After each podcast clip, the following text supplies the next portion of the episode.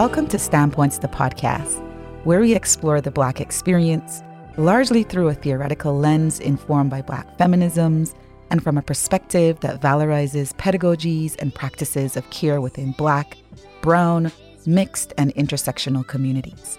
This is our space for living and loving Blackness. We hope that it can be yours too. I'm Andrea Baldwin.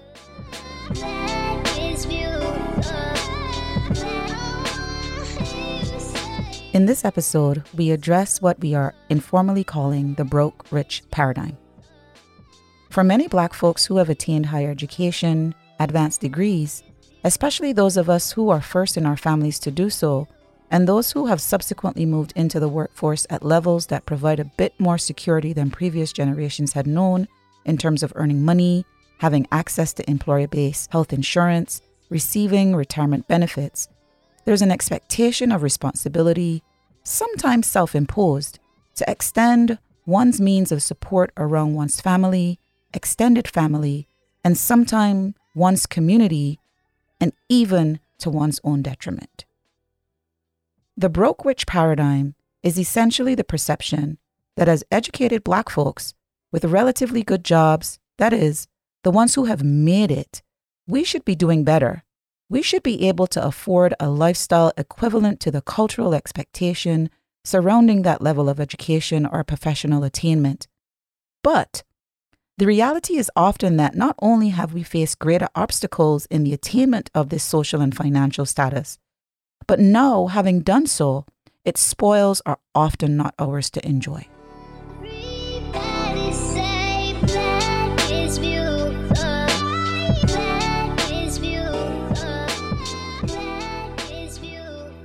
Joining me today are Nana Brantuo and Jasmine Pichardo. Nana Brantuo is an independent scholar, researcher, and writer based in the Washington, D.C. metropolitan area. Over the last decade, Nana has balanced teaching, facilitation, and advocacy appointments in the nonprofit sector and within higher education institutions. She has held several positions as a policy advocate and strategist and is an adjunct lecturer at the George Washington University in the International Education Program. She holds a master's degree in curriculum and instruction from the University of Maryland, College Park, and a bachelor's of arts degree in African studies from Howard University. Welcome, Nana. Our next guest is Jasmine Pichardo.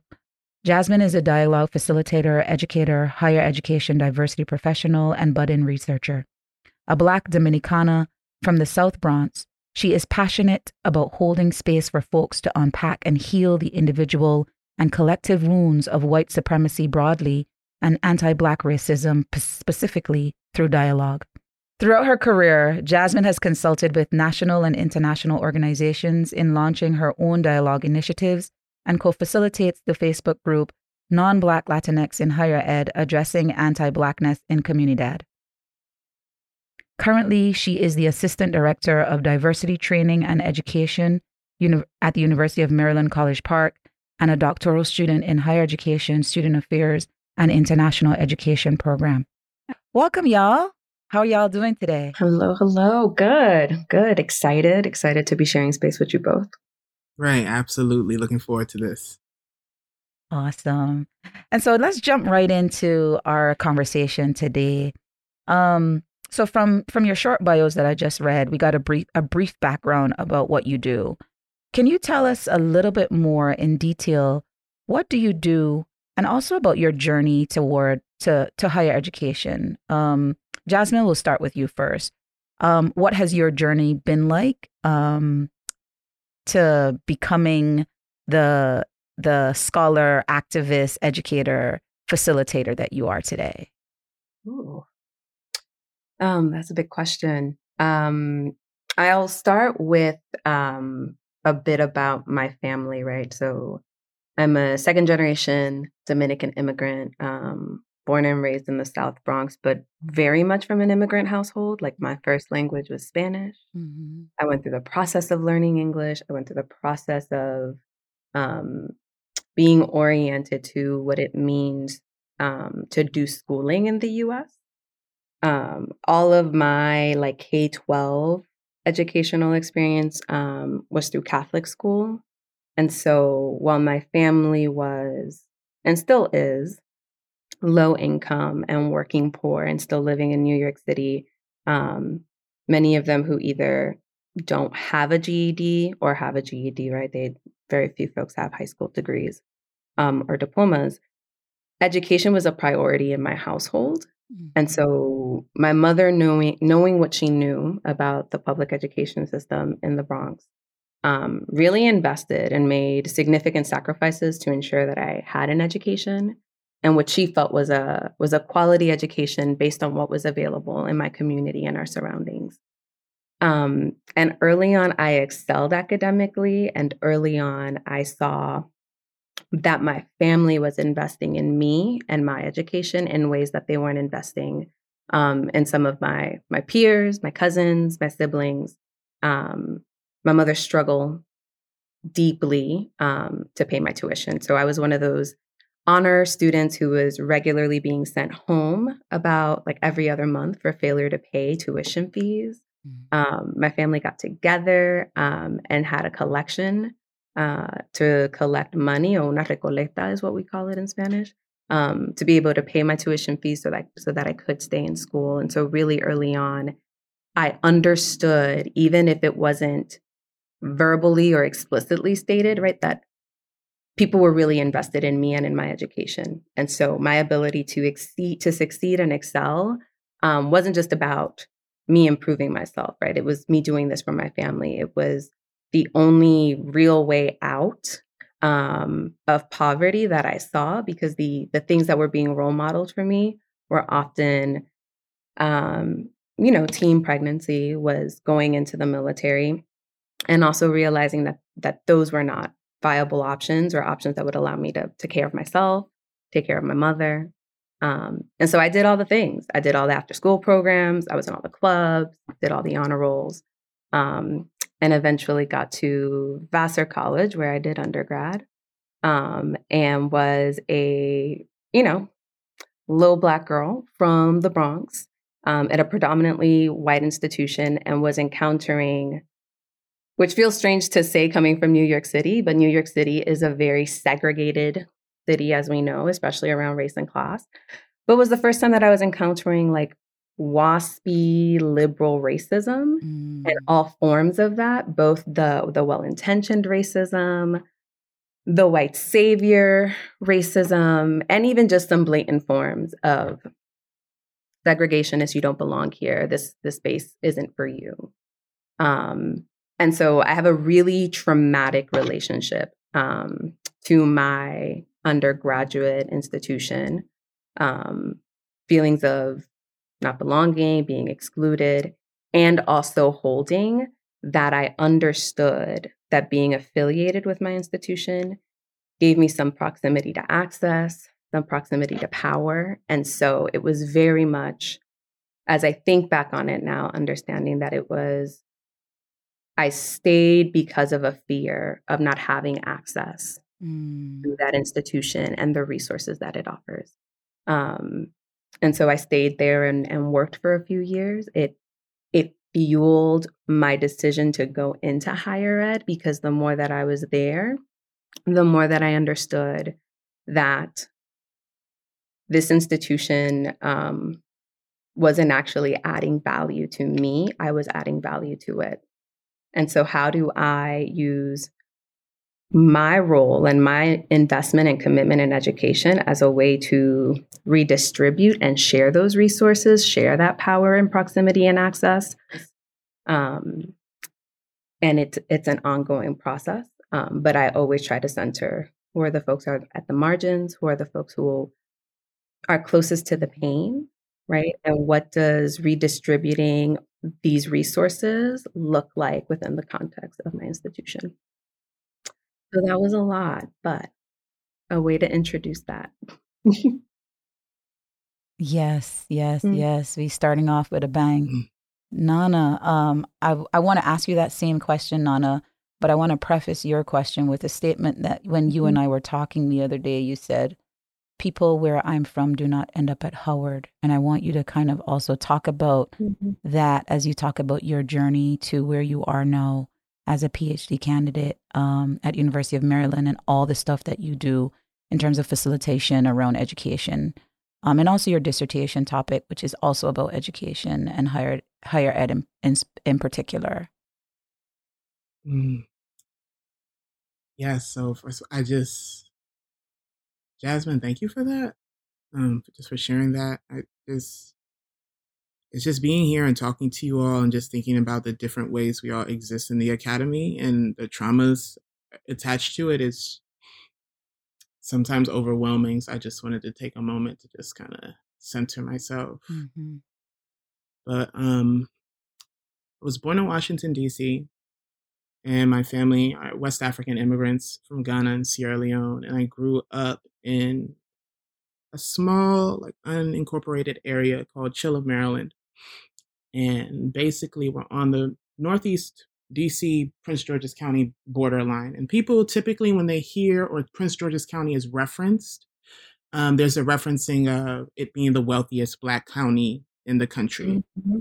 which is true. Mm-hmm. And I definitely did yeah. not grow up or live in those pockets of wealth.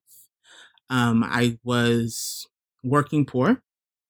Um, and grew up in a family that was I think it was like when I think about my family, I think of multiple generations of folks trying to find their way out of poverty. Mm-hmm.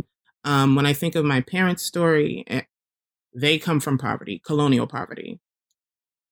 And they end up in the United States and take on jobs as they take on jobs as like within hospitality as hotel workers um, constantly working, working to. I'm trying to think of the best way to do this. This thing is wild. I, I think I said that this would be emotional, but it is. Um, because let me, okay, let me start by saying this. I am still poor. I have always been very great with processing information. I've always been intellectually curious. And that's always been my way to mask my poverty up until today. Um, and I think a lot of that is what, like, when we were having that conversation, like people where I end up, or people from where I'm from don't end up at Howard, it's absolutely true. I don't come from the part of Prince George's County where wealth sits. I didn't go to, you know, the um, private schools or the magnet schools. I went to Title I schools. and not to say that I didn't have fulfilling experiences in those spaces because I absolutely did educationally, and it was clear um, when we were sharing books, um, when literally like you can see like the difference between the edu like that's the physical space where you're being schooled as compared to other folks who come from privilege and worth worth almost for me like right wealth was worth worthy of the better educational resources in space. So ending up at Howard was an experience because it's not necessarily a space for people who are of the DC, Washington, DC community. Um, I don't think that Howard University has ever been that space. It's been a space for the Black elite. It's been a space for Black intellectuals um, who typically aspire to different they already have different values and they aspire to wealth. And so coming from Chillum, Maryland, which is like Hicktown for some of these folks who are coming to Howard for what's supposed to be a curated black experience was very interesting. It was my first time being around rich black folk and learning more about their thoughts and perceptions of people who are poor it was the first time I had ever been in a space where I heard people like me who were from the area, from the city, born in the city, being referred to as locals and in a derogatory way and by Black folk. And so my, this journey through higher ed has always been messy because my experiences have primarily, with the exception of graduate school, have been with Black folks. And class has always been very prominent to who gets and who doesn't and there have always been these small exceptions that are or these exceptions to the rule that I've been able to find my way into because of my intellect. And it's interesting even in that because of that that intelligence I've always found people will find resources for me, but even in finding the resources, there's still this there's this erasure of the poverty that I still live in and exist within. You know, it's like she's smart. Let's get her these resources. Like, and it's like this. It's it's just the smart. And then I always end up thinking, well, what about the person who doesn't have and doesn't have the like intellectual capacity that I do or doesn't do the work that I do. A lot of the work that I do has been driven so much by trauma. A lot of the skills that I've acquired throughout my educational experience has been trauma. My work experience has been trauma. Many people know that I know a lot of people and I have many jobs. It's because I've always had to find a way to make money. And I've used this mind to always do so whether it's grants, whether it's any of these advocacy positions, facilitation positions, all of it. Also, in the interest of serving like what I think is right. And that's something that I think I'm very proud of. But this is trauma based. I would very much like to have had a, like a very dedicated, sometimes single set of this is what I do. This is what I focus on, not this is what I need to do in the moment. Otherwise, I might not have this job and this is what needs to be done. I'm advocating for this group of people where Black immigrants, these resources already aren't available. I just have to push through and make things happen. So, yeah, I don't know. When I think about this, just intertwined educational and like working experience and journey, you know, a poor, a poor immigrant kid from Chillum that's ended up and been in so many different spaces, even at like seats with people who carry significant amounts of power. I want to I want to stick with this for a little bit. Um and I hope you you both don't mind and just tell me when, you know, you need to pause or stop or what we need to do. But I want to stick with this and then I want to continue with you for a little mm-hmm. bit because when we've talked, we kind of mentioned this term, which I'm not sure if it's a term which is outside of this conversation, but we call it the broke rich paradigm um, for so called middle class educated Black women, particularly in this case, Black women immigrants or Black women with immigrant backgrounds. And I want to us to talk through this concept a little bit more. Um, I'm wondering what what do you what do you what do we mean by the broke rich paradigm and how does it show up in our lives uh, particularly the lives of black women who come from immigrant backgrounds who are supposedly middle class because of either their proximity to power but that aren't necessarily powerful in any way whether it be class what well you know we're talking about middle class but you know how how this class is very nebulous and very um, paradoxical in many ways. So, what would you, what do we mean by that? I think so can definitely attest to several different things. Uh, I think number one, when people in particular they hear PhD or they hear like a university name and in particular attached to a black immigrant woman, like being able to access this space, there's already a, a, a, significant amount of exceptionalism that's already sort of associated with her and her existence within that space, um, whether that's what she ascribes to or not. And so already from there, like I, I definitely have can recall being in conversations with family. It's like, oh, you big time, you at the university, huh? Right, different things like that. Like, and I think a lot of mm-hmm. diff- a lot of us in different ways, different languages, dialects can relate to like different sayings like that. You're attached to this place, this name. So you must have this proximity to this power. And then also the work that you do and the work that we do, I think in particular as researchers, as folks who are, um, are in collaboration with international partners, we do work that takes us out of the country.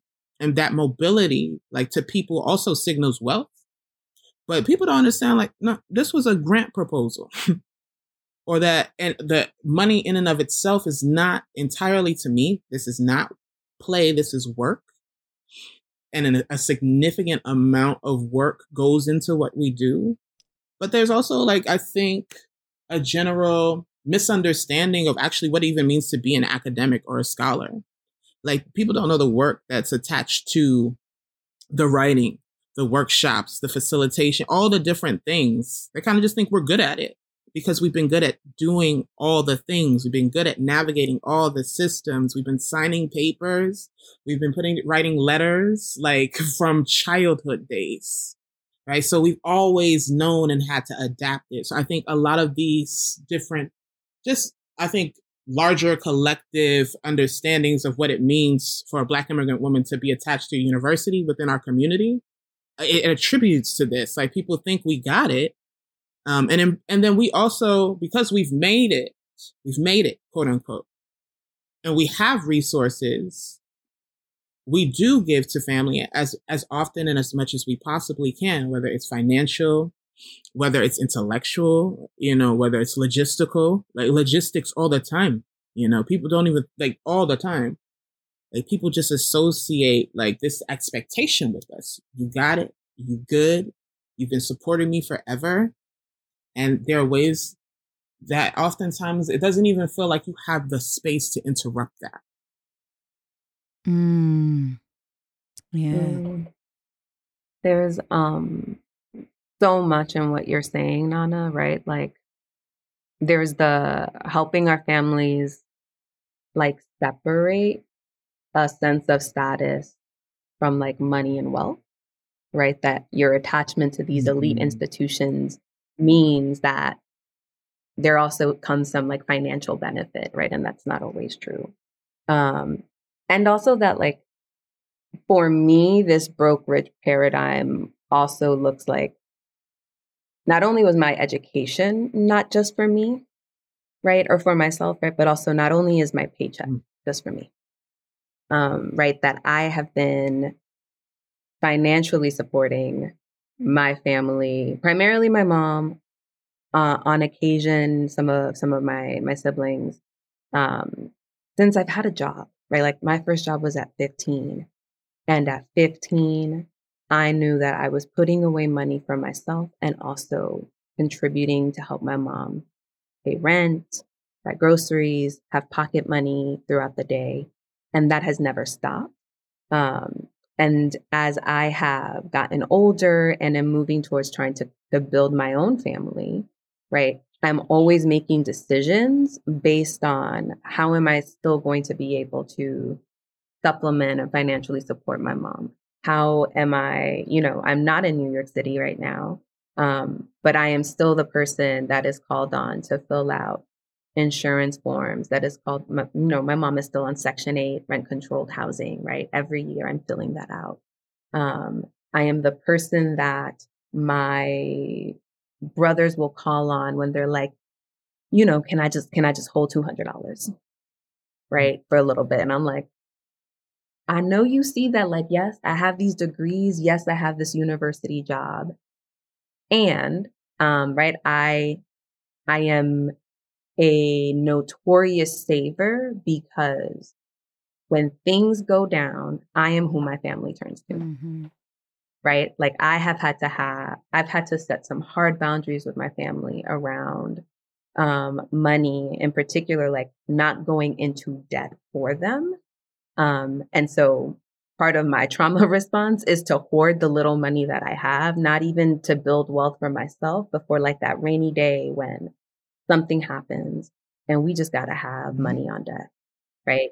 Um, that I know I'm that person for my family. And so this broke rich paradigm looks like my money isn't my mm-hmm. own always, mm-hmm. right? My money is, I'm not just saving money for like a down payment on a house, right? I'm also saving money because I know that if something happens and my mom needs somebody to come through for her, it's very likely only going to be me, right? Maybe my brothers will be able to help here and here and there, but it's going to be me, and it has been me. Yeah, we're there. Mm-hmm. We are the insurance policy, and we are the retirement plan, and we are the 401k. Mm-hmm. We are the savings. Like we have literally become the the the financial institution within the family, and people mm-hmm. are okay with that, and because we're women, right? We must take care of things, and it's mm-hmm. just so it's so dangerous. And it's not just black immigrant women. I do want to say that. Like it's black mm. women across borders, like no matter where we are. Mm-hmm. And it's so dangerous. It's mm-hmm. so dangerous because there's also, in particular, I think for Black feminist women, there's a real commitment to family. And figuring out the best ways to set these boundaries, even to have the language and to navigate it in a way that's mm-hmm. true to who our feminist ideals, but also to just our needs as humans is hard. It took me a very long time to figure out what that looks like and to even have the language for their expectations and why this was the expectation. And I think conversations with both of you helped me really solidify what was like what was happening and what I was having to navigate. We were navigating. Mm-hmm. So I wanna I wanna pick up on that some more. I want us to kind of go into that some more because we're talking about expectations, but we're talking about I think two sets of expectations. I think our own expectations that we have for ourselves, um, and then the expectations of our families. And so I'm wondering, how do we know that this is their expectation of us? Um, and what might that expectation be? Is that expectation one that is okay. um, generational, for instance? Does it does it does it mean that it is never ending are you are are you the are we actually mm-hmm. um are we um are we always supposed to continue doing this um because our families get larger right there's no our our children our our siblings get children or our our you know we have cousins and stuff like where does this expectation end do you think? Is that an expectation how, how well first of all how do we know that this expectation exists? And where does this expectation stop? Mm. man that um so i know explicitly uh, right like it, it was not it was not implied in my in my household right like my mother was very clear um and even like in the ways that my mother took care of her own mother right it was very clear that this was an expectation, but also that my mother would regularly say, particularly in moments when she was just short on rent, short on the light bill, right? Um, short, just short on cash, short on money, um, you know, and would regularly say, like, I, you know, I can't wait for you all to grow up and have jobs um, and take care of me for a change. Um, and so that for me uh, as a um, I am so sensitive, so empathetic. Um, and as a kid, overly identified with my mom. And so, you know, to be the person that was providing the emotional support for my mom, right? At eight, nine, as she's on the floor and crying because she's like, there is a crisis over this household. Like literally, hay una crisis, right? That was my mom um, because she was always strapped for cash, right? Because there was never enough money um, to keep a roof over our, our heads, um, to pay rent. Like, I really took that on and made the connections that, like, this is what you do. And also, this is what my mother needs, right? Like, my mother needs my support for her peace of mind, for her well being. Um, right. And also, like, as a Dominican woman, you are just raised to be dutiful and obedient and to put other people's needs first, right? You are raised to be a caregiver first, um, not an individual. And I naively believed that it was like, this happened recently and it helped and it helped me frame like, oh, like in some ways I still buy into um some version of an American dream or of social mobility and independence, right? And financial independence. Um, because I'm the middle child. I'm one of three children and the, and the only girl. Uh, and, you know, my brother was like, if anything happens to me, you know, make sure that my kids get an education. Make sure that an education is a priority. And there was a way that I was like, you know, my brother is somewhat um, independent, right? He has his own business. I was just like, he's gonna be okay. um, is the assumption that I was making. Like, my siblings are good. Like, all I have to worry about is making sure that my mom is okay, right? I'm really clear that my mom is gonna move in with me. Be right that that I will be her caregiver. Um, and that conversation hit me like, oh, like there is an expectation that as the woman, as the girl child, as a future matriarch, that you are also taking care of the next generation. And maybe that looks like financial, but maybe that that's also emotional, additional emotional labor that is um, additional care, care work that I am now like, oh, this was just mm-hmm. put on me mm-hmm. as I'm also thinking about what it looks like to have to do this with my own kids and my own family that I'm trying to raise. Mm-hmm. And so I underestimated how generational this is and made assumptions that being in the US and that my generation, right, my my generation and my family who is doing somewhat better financially than my mother's generation, right, that there would be less interdependence. Um, and actually, I don't even think that that's the correct word, right? Because the care is is not unidirectional. Mm. It is mm. Jasmine, do this. Jasmine, make sure these things are okay. Um, and it is less so like, Jasmine, what do you need? Because there's an assumption Jasmine got it. Mm-hmm. Right? Jasmine has always had it. Jasmine has always held it down. Mm-hmm. Um, and so I am in the process of figuring out like how do I name? Like Jasmine don't always got it. Mm-hmm. right?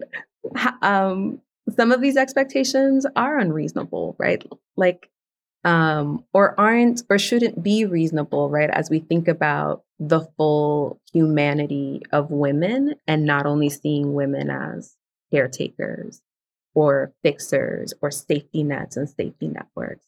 Um, so yeah, so I'm doing a lot of work around that for myself and with my own family, but just realizing that like it does not end um, with my generation, that it is, I am seeing the writing on the wall that it's going to be extending into multiple generations. Yeah.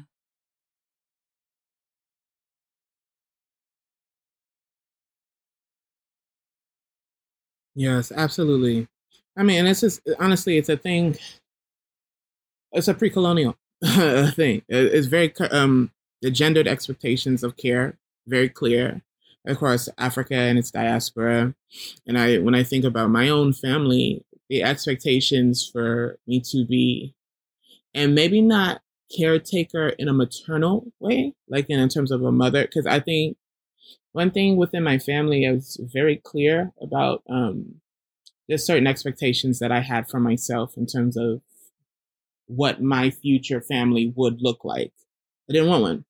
And a lot of that had to do with, or I didn't want to have children.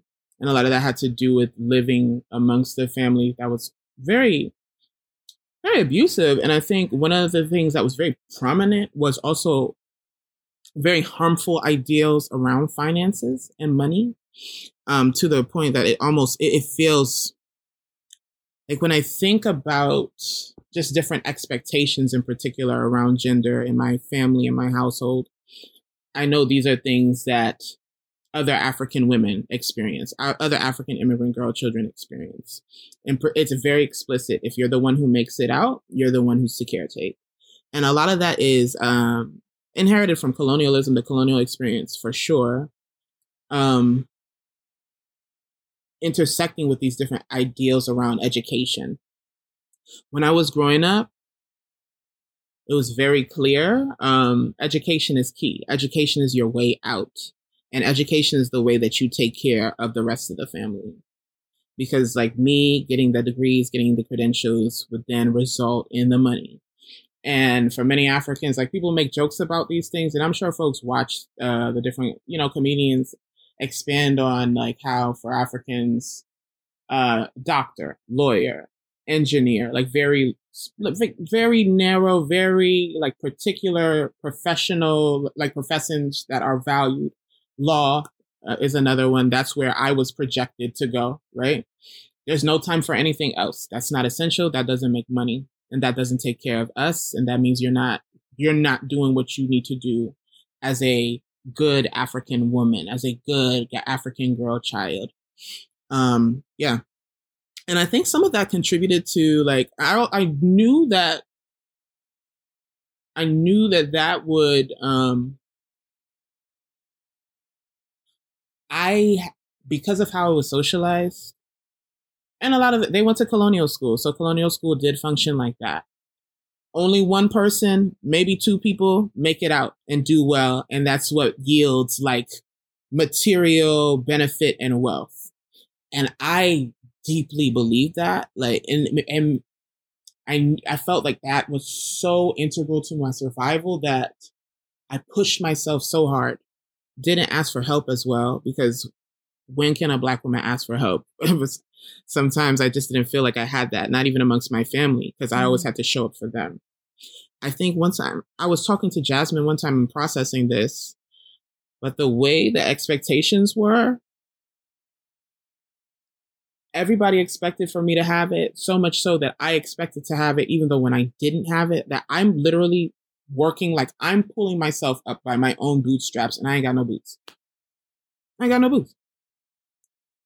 And I know so much of that was you're the one who made it out. You're the one who was supposed to do A, B, and C.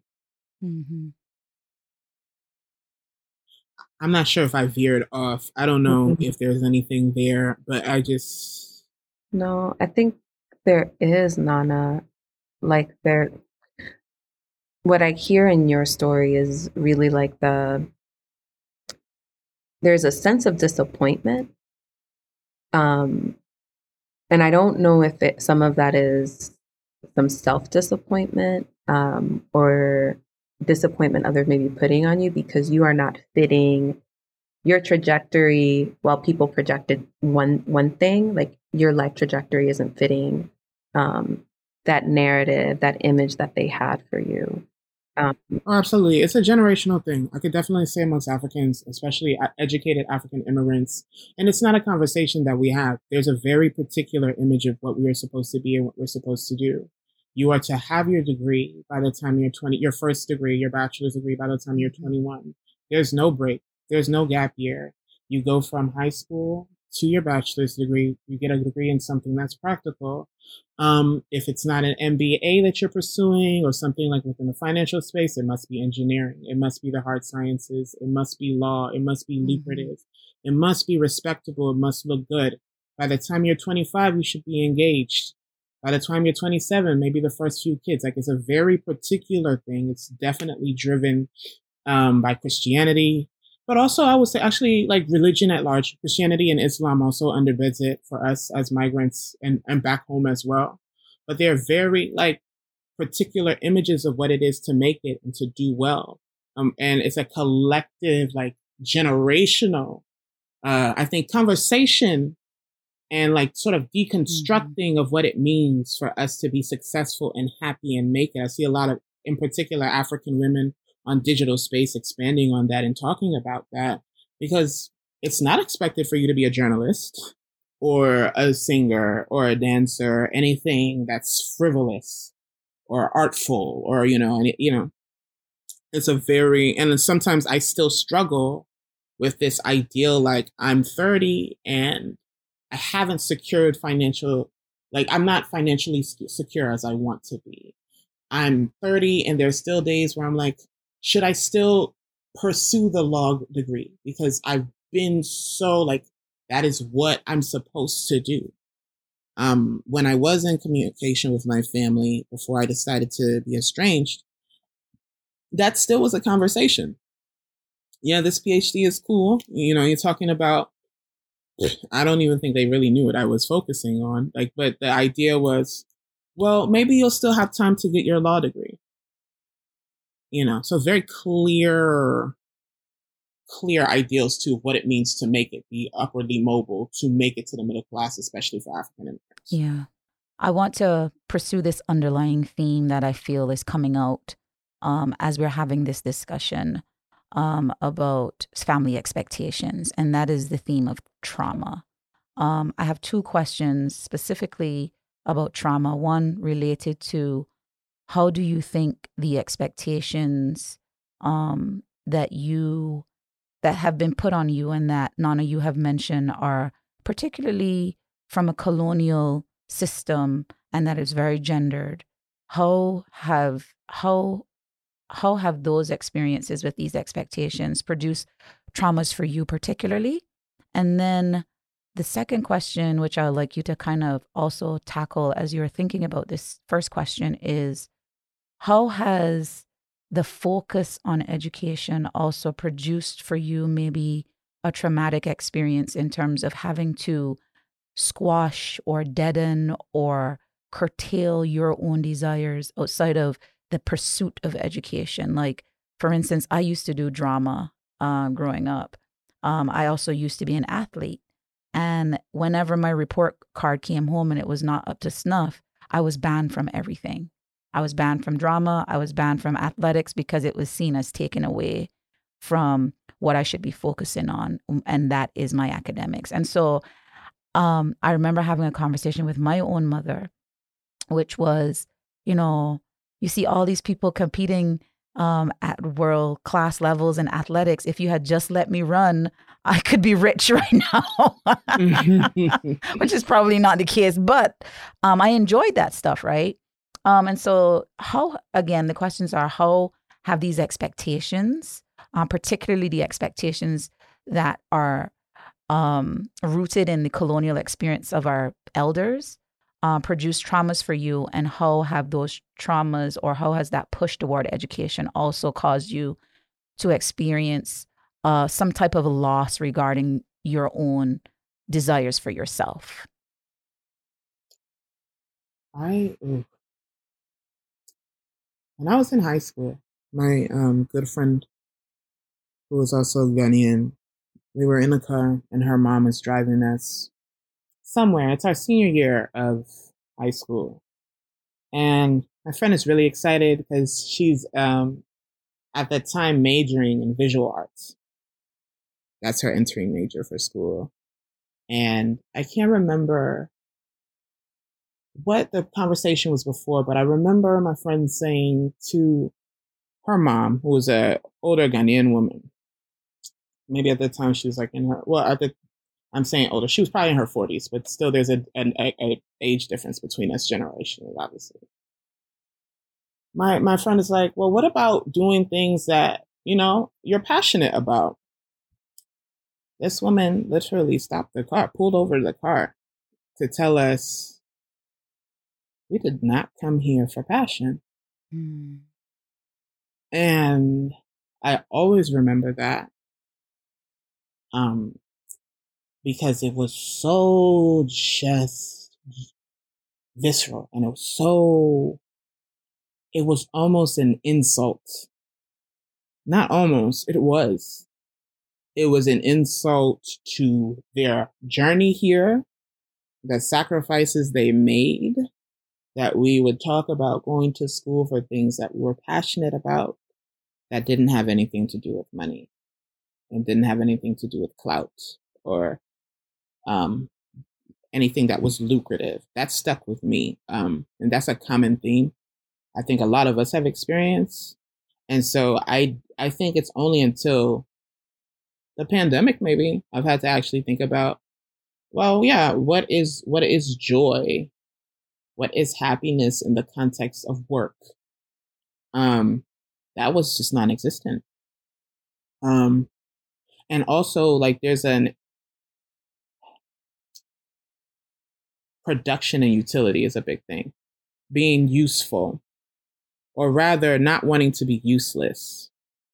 Uh, this is language that I find in particular a lot of Ghanaian Americans are familiar with in our households, a lot of probably West Africans. When you don't do well in school, you're useless. Uh, when you don't achieve, you're useless. Everything has to be, you must, whatever you're doing, you must be doing it and doing it well and superb number one. Like, so I have these very unhealthy ideals around productivity. Um, and it's also taken a very long time to figure out what it is I enjoy. A lot of things I was just doing because I knew it was what I was good at. And in a lot of ways, I don't know if I was entirely proud of myself for being able to do those things because I knew it didn't make my family proud. So it's like a very cultural, but also very like intimate like experience when I think about this these different ideals that they my family and our families inherited from the colonial experience. my parents, my friends' parents, many of us who are immigrants here, African immigrants, their their parents didn't have childhoods. They also too, like they were not brought up to think of like what makes you happy, what's joy, and all these things, and what how that can tie into your everyday life. You work, you make money, you take care of what you need to take care of. That's it. And so I think that the the trauma is, in and of itself is like having lived a very long time, not even being able to access joy, um, and not feeling like it was something that I could produce or make for myself or create for myself, not even thinking it was necessary. Because, and then like abstaining from things, like you still have not made it. You still haven't done good enough. You haven't worked hard enough. So how dare you try to enjoy things in life? Um, definitely feeling guilty about even the smallest pleasures because nothing is ever enough. You know, nothing is ever enough. The degrees are never enough. There's so much in um, which you share, Nana, that I resonate with. Um, I think something that I'm I'm holding um, and that I'm trying to give language to is the trauma of colonization or even the aftermaths of colonization and coloniality looks like constantly being in survival mode. Um, that scarcity and mm. precarity are just a fact of life. Um, and we can get into how that becomes reality, right? Like how capitalism exploits, extracts resources, um, and is deeply tied to to white supremacy, right? And that the cost of that looks like um, our families, our ancestors having less, um, and trying to do more with less, um, and that very much that that sense of precarity, of scarcity, of there not being enough, um, came with us to the U.S. Right, was very much a part of like how my mm-hmm. family thought about life, um, and that there was for me, it like I saw how for my relatives, it it just took one it just took one incident. I won't even say like it just took one mistake. It literally took it took one incident, right, to for it to look like your life was derailed, right? For for you to end up in prison, um, for you to have to drop out of school, for you to end up homeless, right? It just took one thing to happen. Um, and that I was really acutely aware of as someone who regularly came home to eviction notices, um, who regularly was sent home from school for failure to pay tuition. Um, and living in that state of not having enough really made me risk averse, right? Like, very similar to you, I did the things that I knew I was going to excel at, that I knew I was good at, mm-hmm. um, that seemed to lay out um, a path for success right? That is actually just about um, access to education and and upward mobility. Um, and that I am now in a place where I have more security than I did growing up. And I am still living in a constant wondering like when is the other shoe going to drop mm-hmm. right like i remember um, we'd just moved into like our new apartment and like this this nice neighborhood and i was by the elevator and i just felt i felt my stomach drop because i was because i was overcome by a fear of like all of this could be taken away mm-hmm. and when i sit back and think about like realistically how right like i i am now middle class right i, I have a secure job um, and that fear of going back to poverty is really real. That fear of not being able to provide for my mom is really real, right? It's why I really thought long and hard about pursuing a PhD. Um, it's also why I'm pursuing my PhD part time because I was just like, financially, I cannot afford to not have a job. I cannot afford um, to not be able to pay my mom. Like, I have my mom's light bill on auto pay. It is the only bill on auto pay because I am so deeply traumatized by the times that my mother has called me because she is sitting in the dark in her New York City apartment because the light got, got cut off.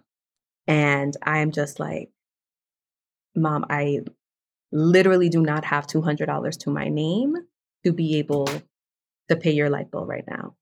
And like the agony of not being close to home, but understanding that my mother is sitting in her apartment in the dark with some candles in the middle of the summer in the heat with no air conditioning.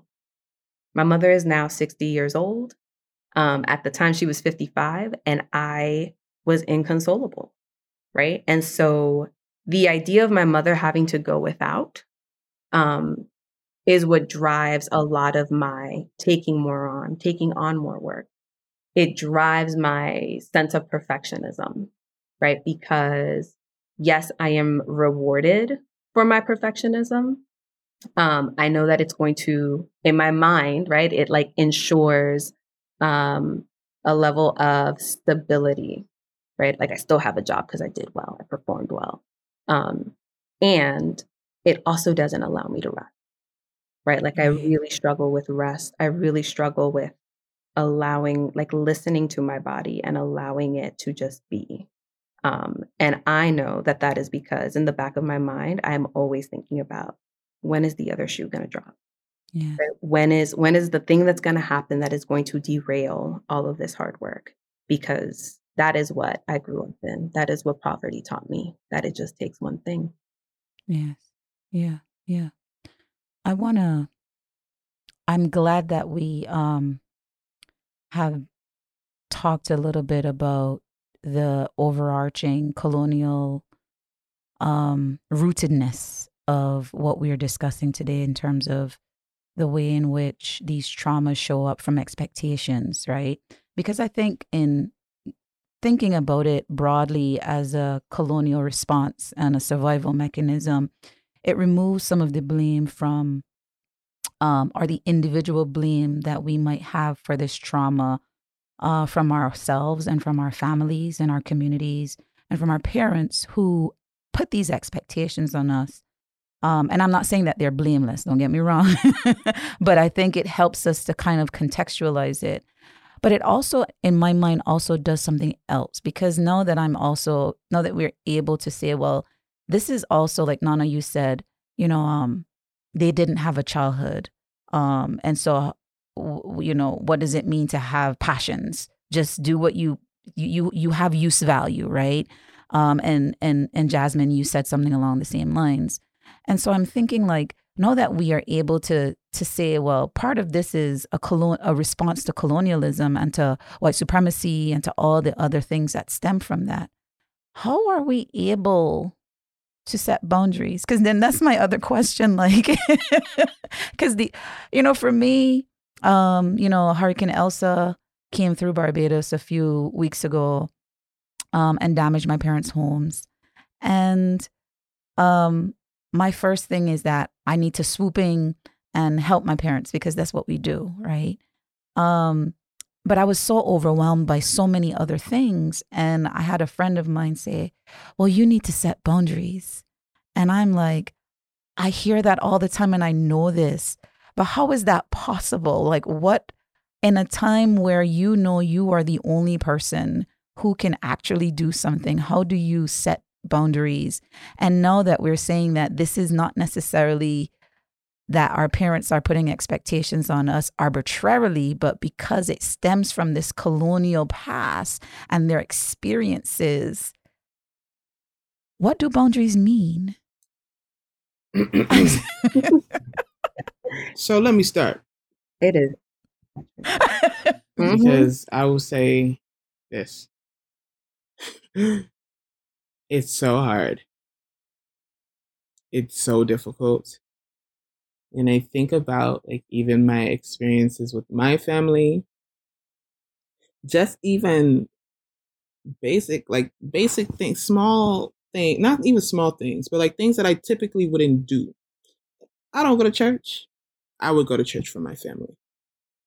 You know, I don't like make space um for harmful language like in my life in particular if i knew it's if i know it's deeply like rooted in oppression i made a lot of space for my family. We make a lot of space for our families. And i think it's like it's the compassion and love for them even in their complexity. And so I, I want one thing that was really helpful was being in community with other black women and in particular black immigrant women who understood this very particular experience about being based here and also having responsibilities to family here and then back home you know like understanding what this life was of like constant remittances and helping people navigate legal space and all of these things even in the complexity of our relationships with each other because they're not great uh, you know within all of our families because of these gendered things. So being in part of like friendship with women who are like let's talk this through. Let's like talk through like just how you're feeling about this expectation that's being put on you. And in particular, the folks that you're having to, or that you feel indebted to, or that are asking for things or in need of things, like helping me sit with a lot of that. Because I think one thing that's number one, I think we've been conditioned to think that if we don't give something or we don't do something, everything's going to fall apart. Jasmine spoke to that about her personal self, but we also feel like that with our family. If we don't give something, no no one will figure it out. It won't get done. And everybody around us relies on us thinking like that. They do. Mm. And the reality is, they will figure things out. We do have to be bold enough to say, this is what I can and can't do. It's hard you should talk it through with your homegirls. Revert, like rehearse it out a little bit, quite honestly. Think through what the aftermath looks like, because it's to be hard. We know how our folks are. Maybe some folks are not to want to talk to you. Maybe some folks will want to be passive aggressive. Maybe for some folk, it's just to be just conflict, very assert, like present. And we got to do what we need to do to survive. Like, Black women have been writing about being exhausted by the expectations that society has on us and that our families have on us for centuries. And I think this is a time in particular where we do need to sit in like, yes, it's difficult. And I've been there too. I, it's hard that it doesn't feel good. You're going to cry. You're going to hurt. All kinds of feelings are going to come up, but you do have to create space for it because I, I feel like for me, at the end of the day, I was like, do I feel good in all of this? Is this helping me? Is this serving me and what I say I want to be committed to for myself and the family I and community I want to build? And with my family, the majority of them, and in particular their expectations of me, it it wasn't acceptable anymore. It was too much it was too grounded in this mythology that they had of me being a strong black woman, able to navigate it all and figure out it all, and not even really putting or centering my well being at all through it all. And I think that's a hard thing for us to sit with as well. Our families mm-hmm. are not centering our well being when they allow us to persist in our just singular bodies as entire financial institutions for our families. It's not okay. It's not okay. It took me a lot of therapy, a lot of conversations to get to that point, but I, I, I, I think it's important to at least like sit with how is it making you feel, sis? Yes. Mm-hmm. Yeah. I don't have much to add to that. Um, I will say that for me, the process of setting boundaries are still hard. Mm-hmm. They are still on a case by case basis, mm-hmm. right? Depending, like, really thinking about me and where I am, and am I actually in a position um, to be able to support in additional ways? Um, and something that I'm really sitting with and processing is how a lot of me giving and showing up for my family is is not only because I care about my family because I, I love them deeply, but that it is also me still having internalized these ideas of what it means to be a good daughter. Mm-hmm. Right. And I am regularly bumping up against this narrative, this image of being a good daughter and what it means for me to live this liberated and authentic and genuine life um, that centers right my joy my needs and that those often those are always going to be bumping heads. Right. um, and so i find myself asking you know am i doing this because i want to? Because i'm because i'm in a position to? Because it makes sense for me also financially like to be ensuring that i'm taking care of myself or am i doing this out of a sense of indebtedness Mm-hmm. and it will always be a combination of both right um but if i am overextending myself or sacrificing um a pivotal and essential part of myself in order to do this right it it is me recognizing that there's some self-sabotaging taking place Yeah. um and so i'm working through how do i let go of this image of being the good daughter right of of of goodness um because that's also part of my trauma right that is also harming me trying to live up to an in other people's image of me other people's expectations of me um and how do i move in ways that are authentic to who jasmine is right now Mm-hmm. right not the jasmine from 15 years ago who every penny she made went into the household right um and so Mm, lots of therapy, lots of conversations with other Black women. As Nana shared, like Nana is one of my closest homegirls who just brings me back. She's just like, well, Jasmine.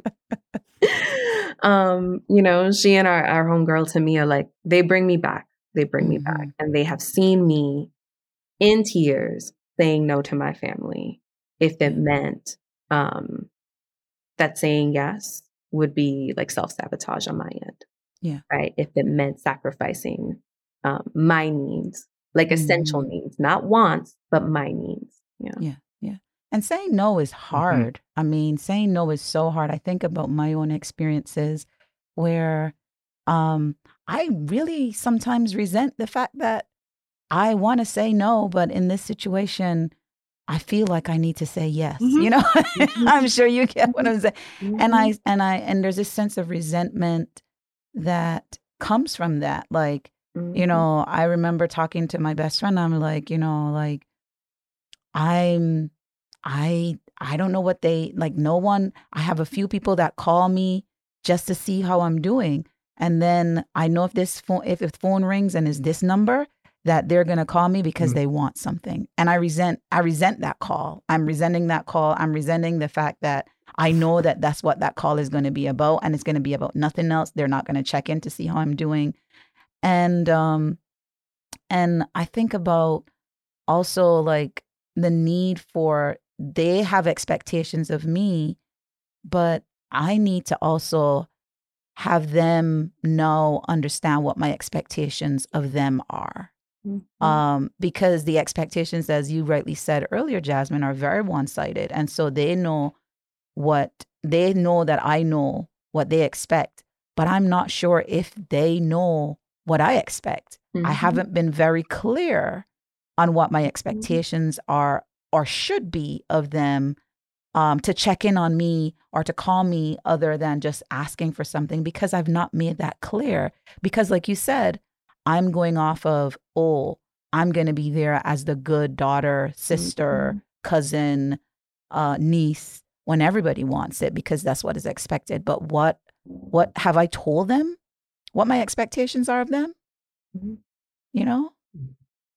Yeah. I will Um, say, I do want to reemphasize the having your girl checking in with your homegirls, your friends is helpful too. I'm your homegirl. I'm not your sister.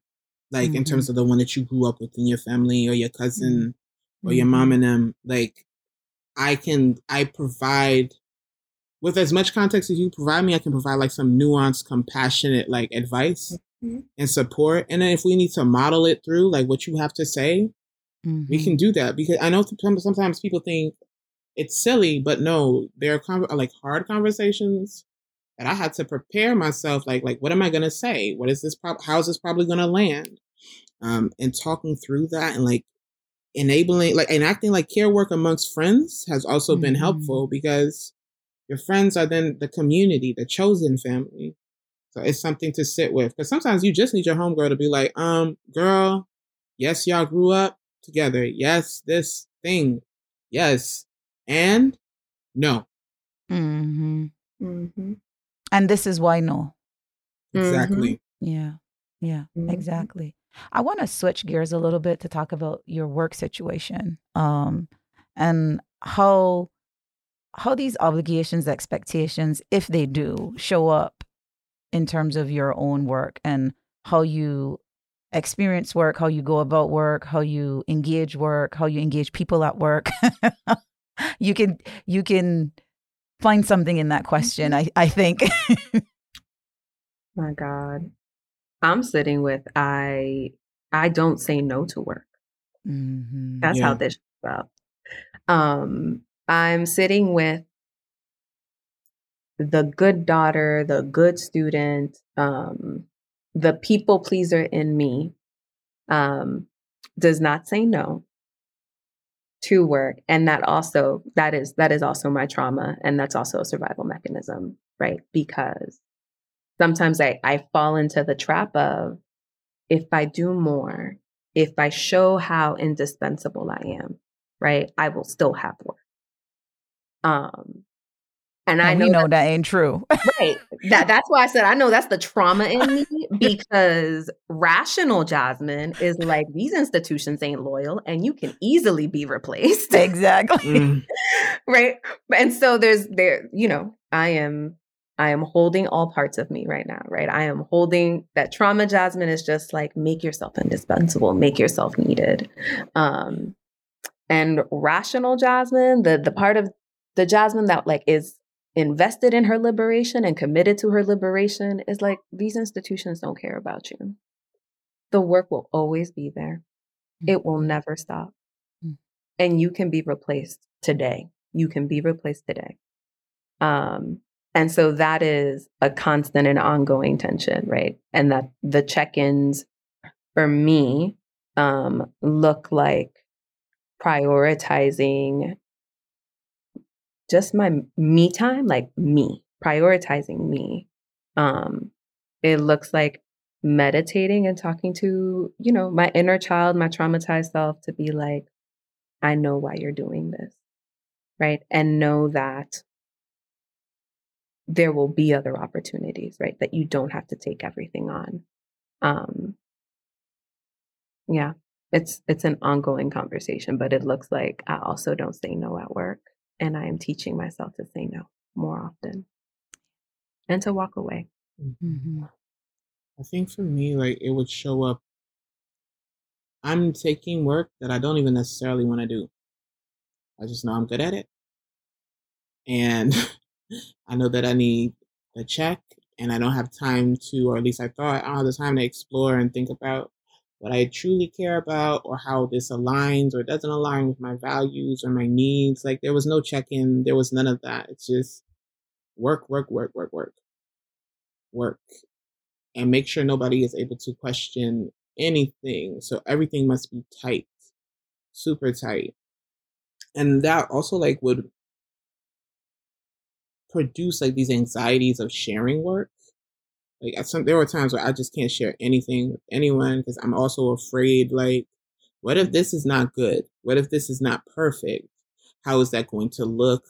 How, what are the like potential ramifications? What's gonna and just paranoid and anxious, and also having like navigated nonprofit space and higher ed space, understanding the politics of these places. I'm big, tall, and dark. Ain't nobody necessarily checking out for me, and people don't necessarily want me in the room there are a lot of people who would prefer me not. And so it's like figuring out how to always produce, be on top of it, still be in these spaces, and like in particular advocacy spaces in the interest of serving the community, but also like it's funny because when people see me or hear me talk or anything, they they don't really know um because of some of these things that I've even named about my physical presence, there's a way that I've had to I have to prep before I even show up in a room. Like extremely. Like this is how I'm gonna show up. This is what I'm gonna lean in on. These are the black this these are the black folk in the room. This is probably how I have to show up for the black folk. This is what this looks like for white folk. Um and figuring out what who do I get to be today? Or who do I have to mm-hmm. lean in today for things to get done? Do I have to be a strong black woman? Do I have to be professor? Do I have to be all these different things? All of these different ways of sort of like figuring out not being able to exist, rather, just to exist in a mm-hmm. workspace, constantly paranoid about how I'll show up and what that will mean for me and my survival in this space. And mm-hmm. constantly feeling like I'm gonna be the first one out the door if things go down. And in my experience, that's actually been true. Um, and so that's hard mm-hmm. to hold as well.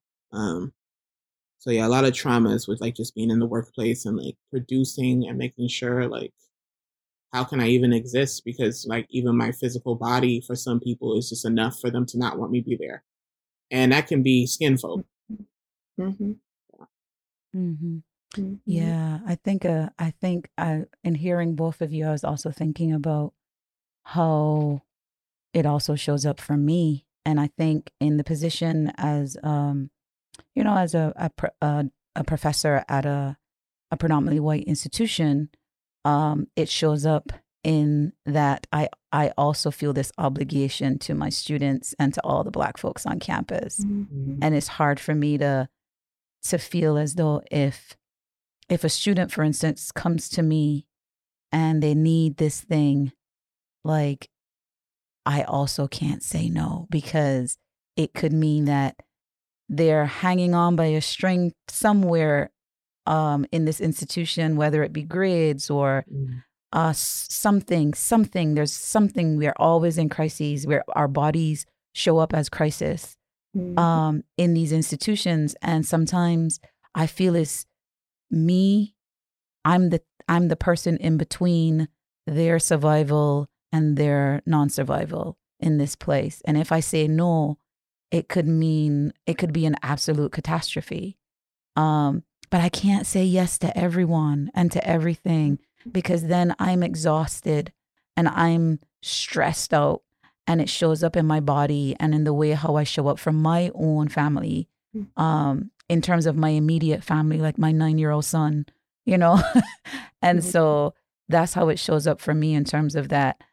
I have to be the good professor, the one who is the person who the students can rely on. If there's nobody else they can rely on in this space, it is me.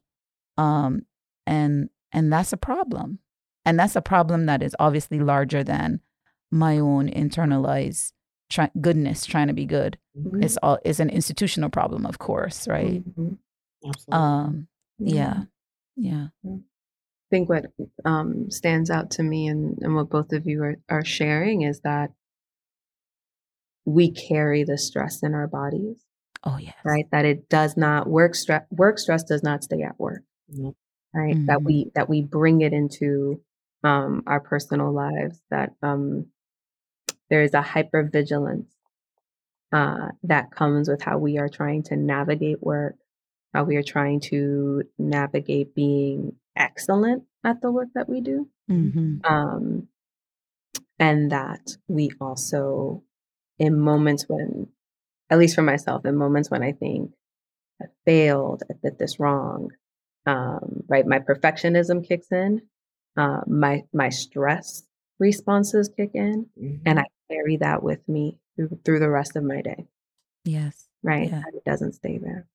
It's messy. Like folks talk about folks that have the luxury of talking about they talk about how you should be able to have these separations. Mm-hmm. It's not that easy. Mm-hmm. These things bleed into each other.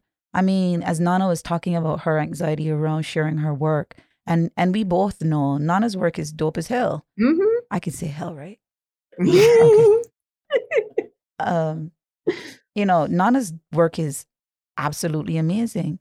Um, and I think about when Nana came to visit um in the fall, and I was working on my book, and I was telling her like the anxiety around just Mhm. putting out a whole book um about black folks Mhm.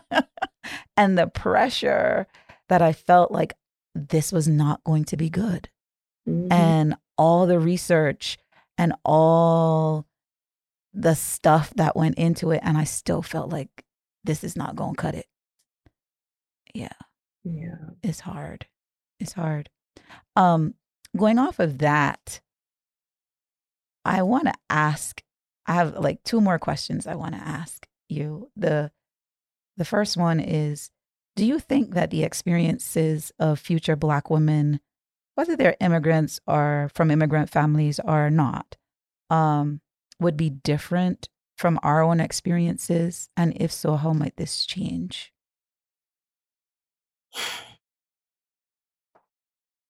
I'm deeply hopeful.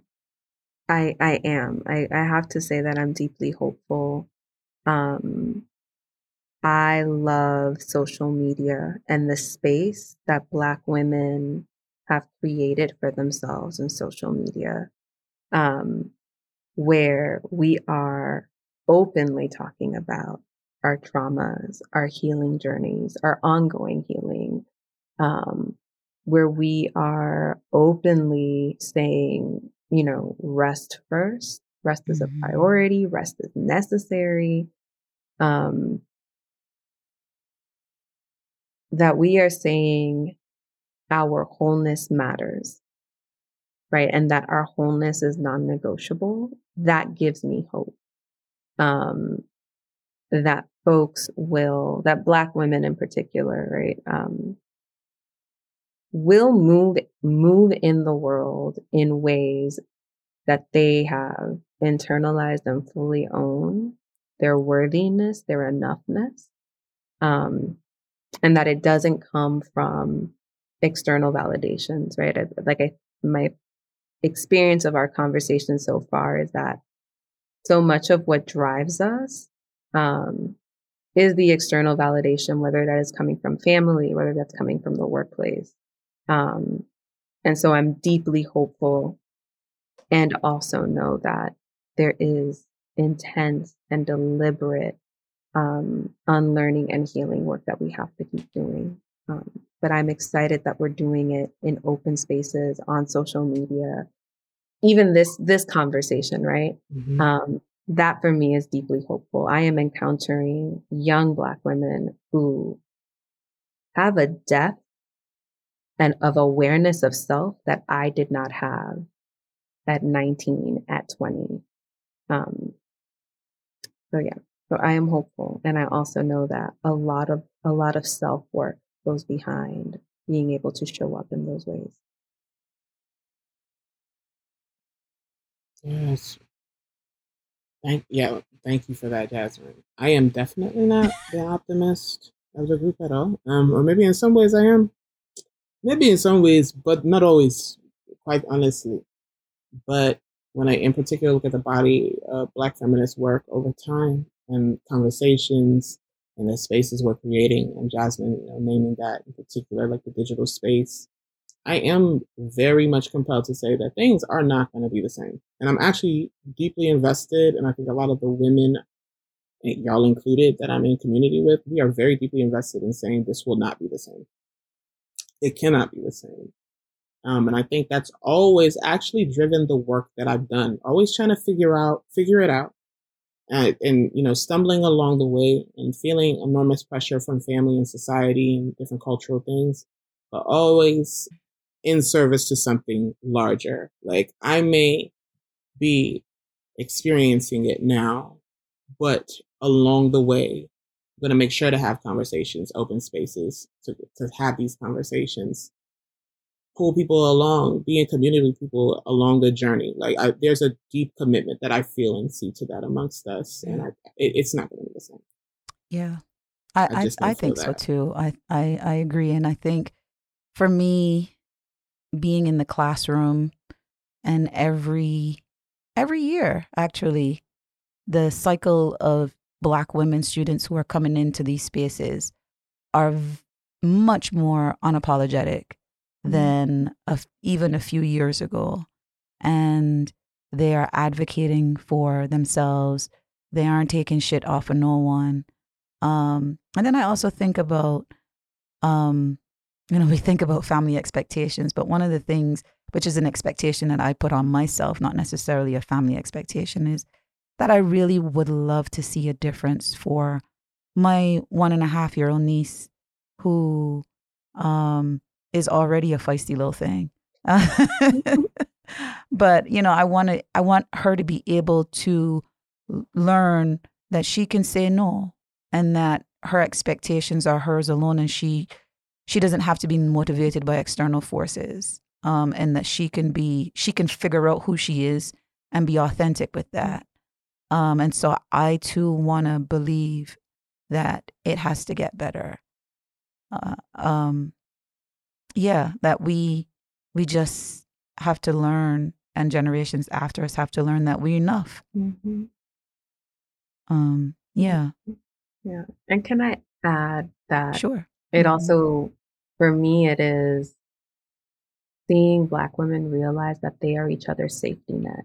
Oh, girl. Right? That this, you know, we've talked about like we are the safety nets for for our families. Um, and I don't think we spent enough time talking about like who's a safety net for us. Mm. Um, and it is it is black women who are holding each other up and down, right? Like um and so that to me is also a part of that healing and that transformation. Oh, yes. Um, just, just getting real specific on the like, we got us, right? Black women have each other. And I think that is world shifting. Um, that we are doing that very publicly, right? That those Black women communities and support networks have always been there, right? Mm-hmm. But we are seeing it publicly. And that to me is also part of what is shifting how we relate into one another, but also relating into ourselves and, and with our communities. Oh, um, oh, yeah. Like that for me changed the relationship that I have with y'all, with Tamia, like mm-hmm.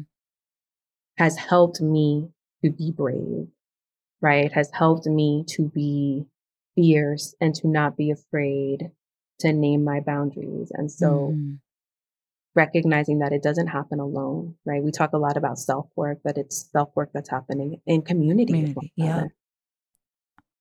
Oh yes, and I, you know, I just want to shout out to y'all, man. It's, I mean, yeah. For I know for the last, we we've really been, you know, I've really been able to really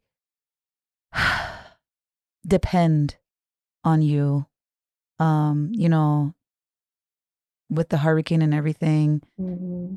you know, Nana was the one girl. Just stop being timid. And I mean, within a few moments, Nana Jasmine had jumped on the bandwagon too. And, you know, it was just, y'all have just been holding, you know, it's been a hard summer and y'all have just been holding me down writing with y'all together mm-hmm. was an amazing experience as well. Mm-hmm. And then, you know, Nana checks in on me every single day, every day. Yo, every day. Mm-hmm. Without fail, without fail. Um, and so I really, I think that's that's something that we need to celebrate, you know. Mm-hmm. Um, and so just a shout out to y'all. Thank you both for just being just so amazing. Um, yeah, I'm I'm I'm to tears now. Thank you for being so amazing. Yeah, the last question I wanted to ask you is kind of a reflexive question. Um, you know, is is a question that is a question about possibilities, but is this is not really possible, right? But if you were able to go back in time and talk to yourself as a child, as this black girl child growing up in a working poor community family, um, Jasmine, you know, being sent home from school um, because fees weren't paid or having eviction notices, and Nana um, having to get the bus to and from school and then going to an environment like Howard where you didn't feel as though you belong and it was palpable. Um, what would you say to her? What would you say to this black girl child? Um, that was you. That would become who you are today. That is so hard. Um, I think for myself, um, it would be, you know, it's it's not always going to be this hard.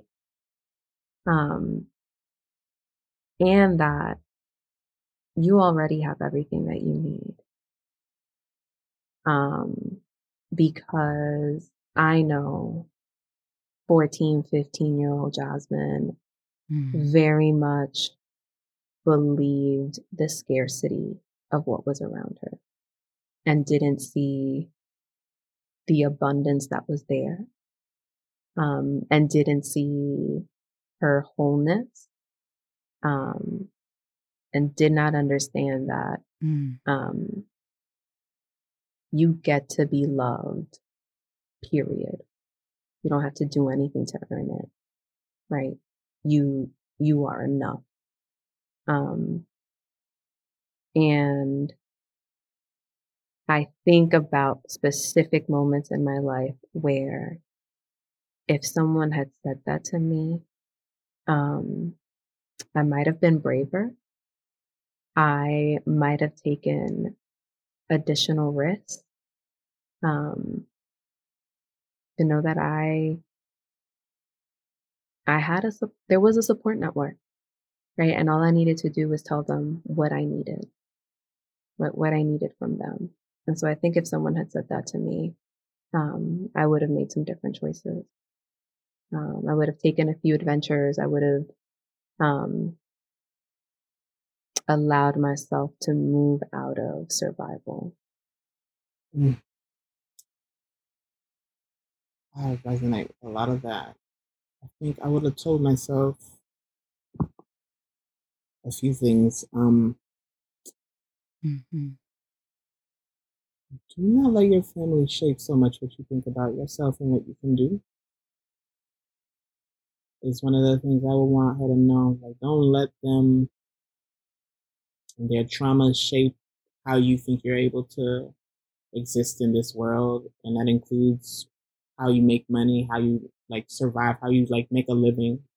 I would tell her to write more. I like when I, I was thinking about this the other day, I think at the root of everything, I've always just wanted to write. I've always wanted to be a writer, and I was afraid to say that.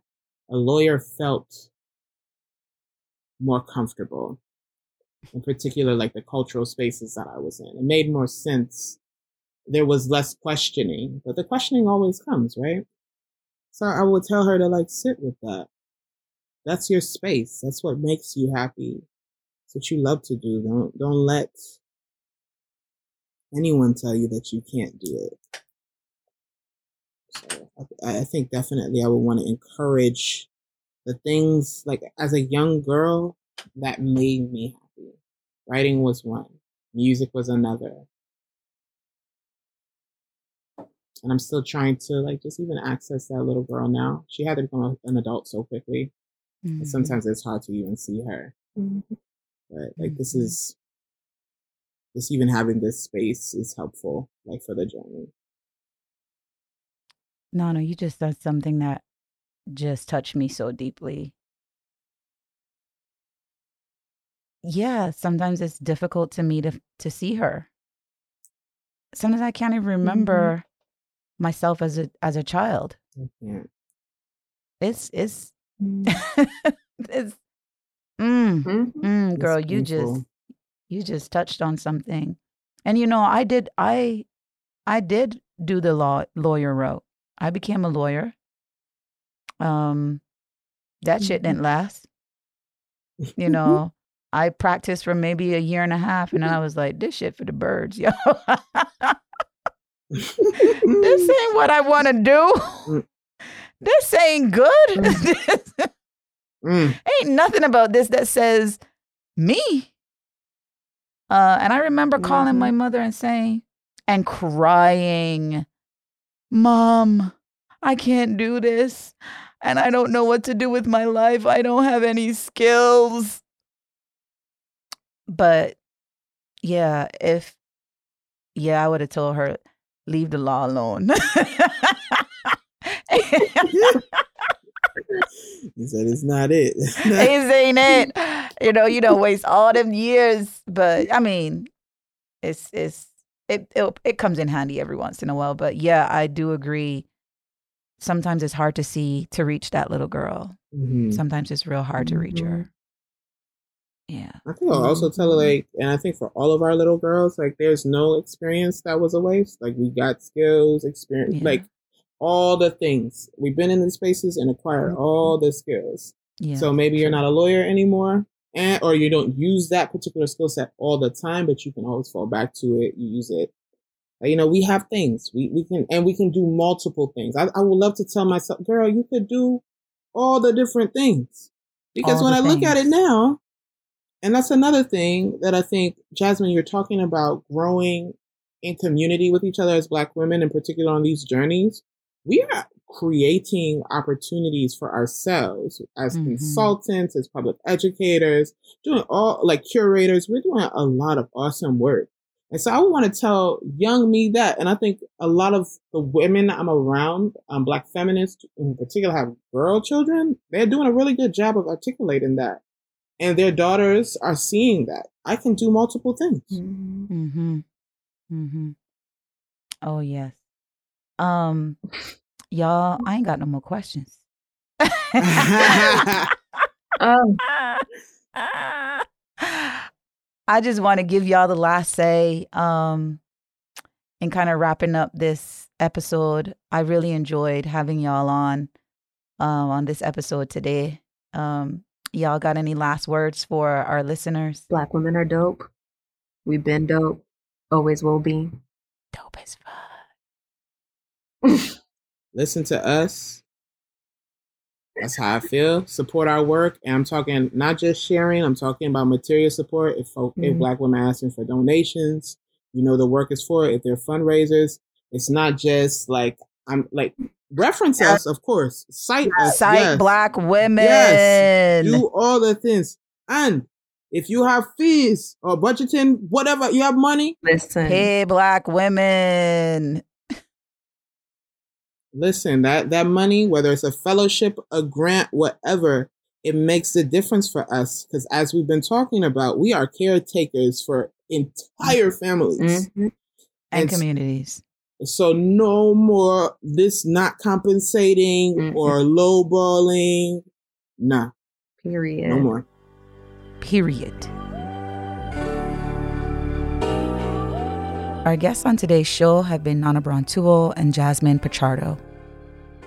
We recorded our conversation with Nana and Jasmine on August 12th, 2021.